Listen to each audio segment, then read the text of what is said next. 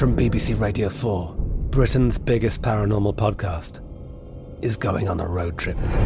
I thought in that moment, oh my God, we've summoned something from this board.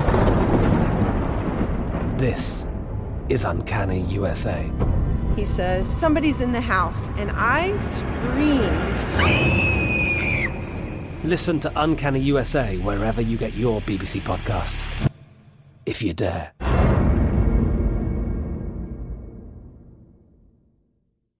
Everyone, this is Jodie Sweetin from the podcast How Rude, Tanneritos. I've been needing a quick getaway with my family, and the 2024 Hyundai Santa Fe is the perfect vehicle to take us there. It has standard third row seating, so I'm able to pack my entire family, plus pets, in the car while also having enough room for our camping essentials. Available HTRAC all wheel drive will get us through any dirt trails, and available dual wireless charging pads will ensure we never have to worry about getting stuck with a dead phone in the middle of nowhere. Visit HyundaiUSA.com or call 562-314-4603 for more details. Hyundai, there's joy in every journey. This episode is brought to you by Navy Federal Credit Union. At Navy Federal, it's been the mission to help the military community for over 90 years. And not just help them, but do everything to make sure they not only grow, but flourish. That's why Navy Federal Credit Union has all kinds of great savings and investment options like share certificates with sky-high rates. So don't hesitate. Start growing your finances today with a variety of savings and investment options. Navy Federal Credit Union. Our members are the mission. Savings products insured by NCUA. Investment products are not insured, not obligations of Navy Federal and may lose value. The 2024 presidential campaign features two candidates who are very well known to Americans. And yet, there's complexity at every turn. Criminal trials for one of those candidates, young voters who are angry. The Campaign Moment podcast from the Washington Post gives you what matters.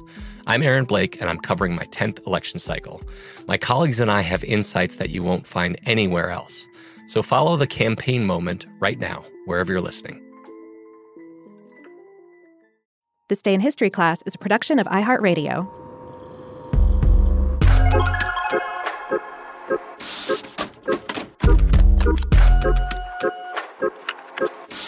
Hello and welcome to This Day in History class, a show that cycles through history one day at a time.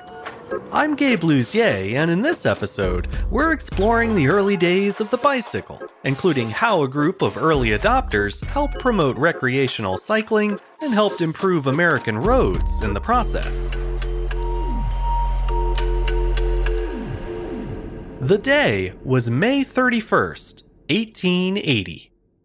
Cycling fans from across the U.S. gathered to establish the League of American Wheelmen, the first national organization dedicated to the bicycle. The meeting was convened by Colonel Albert Pope, a former Civil War officer and one of the biggest bicycle manufacturers in the country. Pope knew that gathering 31 cycling clubs in one place would be a great way to advertise his business, but he was also a bicycle riding enthusiast, or wheelman, himself. He wanted the newly discovered sport to thrive on American shores, but to make that happen, he would need plenty of help. Early versions of the bicycle first made their way to the United States from Europe in the early 19th century. However, they didn't function like the bikes we know today. Some models, known as dandy horses, didn't even have pedals. Instead, riders would propel themselves simply by kicking off the ground with their feet, like you would on a scooter. Aside from the lack of pedals, though, the design looked pretty close to modern bikes, with two inline wheels, a seat, and a pair of handlebars. One notable exception was the penny farthing, the first machine to actually be called a bicycle. This iconic English import had two wheels, but they were drastically different sizes. The front wheel was 54 inches in diameter, while the rear wheel was less than half that size. This high mount bicycle may look ridiculous and impractical today, but its large front wheel was hailed at the time due to the faster speeds and smoother ride it provided. See, the penny farthing was also what's called a direct drive bicycle, meaning that it did have cranks and pedals, but they were fixed directly to the hub instead of to a gear and chain. In this setup, one rotation of the pedal resulted in one rotation of the wheel. And since the penny farthing had such a large front wheel, its rider could cover a greater distance with less effort than if he had two smaller wheels. So, far from being a novelty, the Victorian bicycle with the giant front wheel was actually the ride of choice for any serious wheelman. In fact, the advantages of the high wheel bicycle are what gave rise to cycling as a sport. By the 1870s, bicycle clubs had begun to form in cities across the country, but not everyone shared their enthusiasm. As a relatively new mode of transportation, bicycles were still viewed with suspicion or even outright disdain by much of the horse riding public. Some local governments even imposed restrictions or bans on bicycle use in public places. Alarmed by this development, Albert Pope used his resources to advocate for the bicycle wherever he could. He paid the legal fees of cyclists who dared to defy the bike bans, and he helped establish the Massachusetts Bicycle Club in his hometown of Boston. But as the new sport continued to come under fire, Pope recognized there would be greater strength in numbers. And so, on May 31st, 1880, Albert Pope called a meeting in Newport, Rhode Island. There, he proposed joining forces with fellow cyclists like Kirk Munroe and Charles E. Pratt, and together they formed the League of American Wheelmen, a national membership organization devoted to the promotion of cycling. Split into state chapters, the League's members set to work promoting bicycle touring in their local communities. However, the barriers to entry for the sport were still as high as the front wheel of the bicycle. Penny farthing bikes were not only expensive, they also required a good deal of strength, balance, and stamina to operate. Luckily, before the decade was over, technical advances would open bicycle ownership to just about everyone including for the first time, women. In the late 1880s, low mount bicycles with smaller, equally sized wheels, chain drive gears, and pneumatic tires finally began to hit the market. This new model was dubbed the safety bicycle, and thanks to mass production, it could be sold at the relatively affordable price of $75. Within just two years of the bike's debut, the number of cyclists in the United States doubled from about 75,000 to over 150,000. But even with better bikes and a steadily growing membership, the wheelmen of the era still had a big problem to contend with. America's roads, pretty much everywhere, were terrible. Country roads in the US were especially awful in the 1890s, unpaved, uneven, littered with holes, and easily turned to mud in bad weather.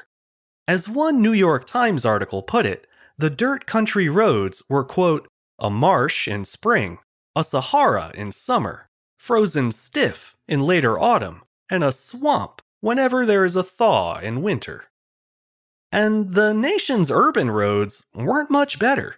They were often covered with wooden planks, which made for a smoother ride, but we were still a far cry from pavement.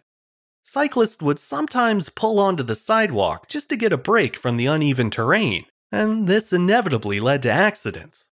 Pretty soon, pedestrians were being knocked over left and right, leading some people to complain that bikes should be banned altogether. However, the League of American Wheelmen had a different idea. The group began advocating for the construction of paved roads throughout the country but especially in rural areas where the upkeep of inner city roads had become a burden on town residents. More than 100,000 cyclists joined the league during this time, and due to the success of their grassroots efforts, Congress established the Office of Road Inquiry in 1893. This office in the Department of Agriculture was tasked with spreading information on good road engineering and with building short segments of roads in key cities, as a way to bolster local interest in road construction. Through this effort, the nation got its first state funded paved roads in 1898. And then, just a few decades later, Congress finally authorized an entire national network of quality roads. In that sense, it really is no stretch to say that the early work of the League of American Wheelmen paved the way for the national highway system. And yeah, by that point, the paved roads were intended more for cars than bicycles, but hey, a win's a win. I'm Gabe Luzier, and hopefully, you now know a little more about history today than you did yesterday. If you'd like to keep up with the show, you can follow us on Twitter, Facebook, and Instagram at TDIHC Show. And if you have any comments or suggestions, feel free to send them my way at thisday at iHeartMedia.com. Thanks to Chandler Mayes for producing the show, and thanks to you for listening. I'll see you back here again tomorrow for another day in history class.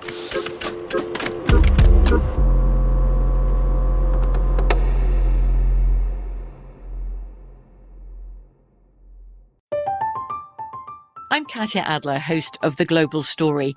Over the last 25 years, I've covered conflicts in the Middle East, political and economic crises in Europe, drug cartels in Mexico. Now I'm covering the stories behind the news all over the world in conversation with those who break it.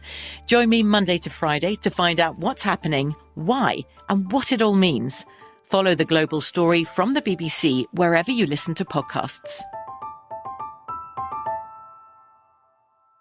We are the voice of NASCAR. The green flag is in the air, and we are underway. The great American race. The Motor Racing Network. NASCAR Cup, Xfinity, and Craftsman Truck Series Racing live on your hometown radio station and MRN or NASCAR.com. Martinsville, Talladega, the Chicago Street Course. We have the side by side action and last lap passes for the win. Photo finishes. Ryan Blaney will win. The voice of NASCAR, the Motor Racing Network. Xumo Play is your destination for endless entertainment. With a diverse lineup of 350 plus live channels, movies, and full TV series, you'll easily find something to watch right away. And the best part? It's all free. Love music? Get lost in the 90s with iHeart 90s, dance away with hip hop beats, and more on the iHeartRadio music channels. No logins, no signups, no accounts, no hassle. So what are you waiting for? Start streaming at play.xumo.com or download from the app and Google Play stores today. All you can stream with Xumo Play. Xfinity has free premium networks for everyone this month, no matter what kind of entertainment you love. Addicted to true crime? Catch killer cases and more spine-tingling shows on A&E Crime Central. Crave adventure? Explore Asian action movies on Hi-YAH. Searching for something extreme? Check out skating, snowboarding, and more on Fuel TV Plus, the global home of action sports. And find crowd-pleasing bops on iHeartRadio's Hit Nation playlist. There's new free shows and movies to love every week. Say free this week in your Xfinity voice remote.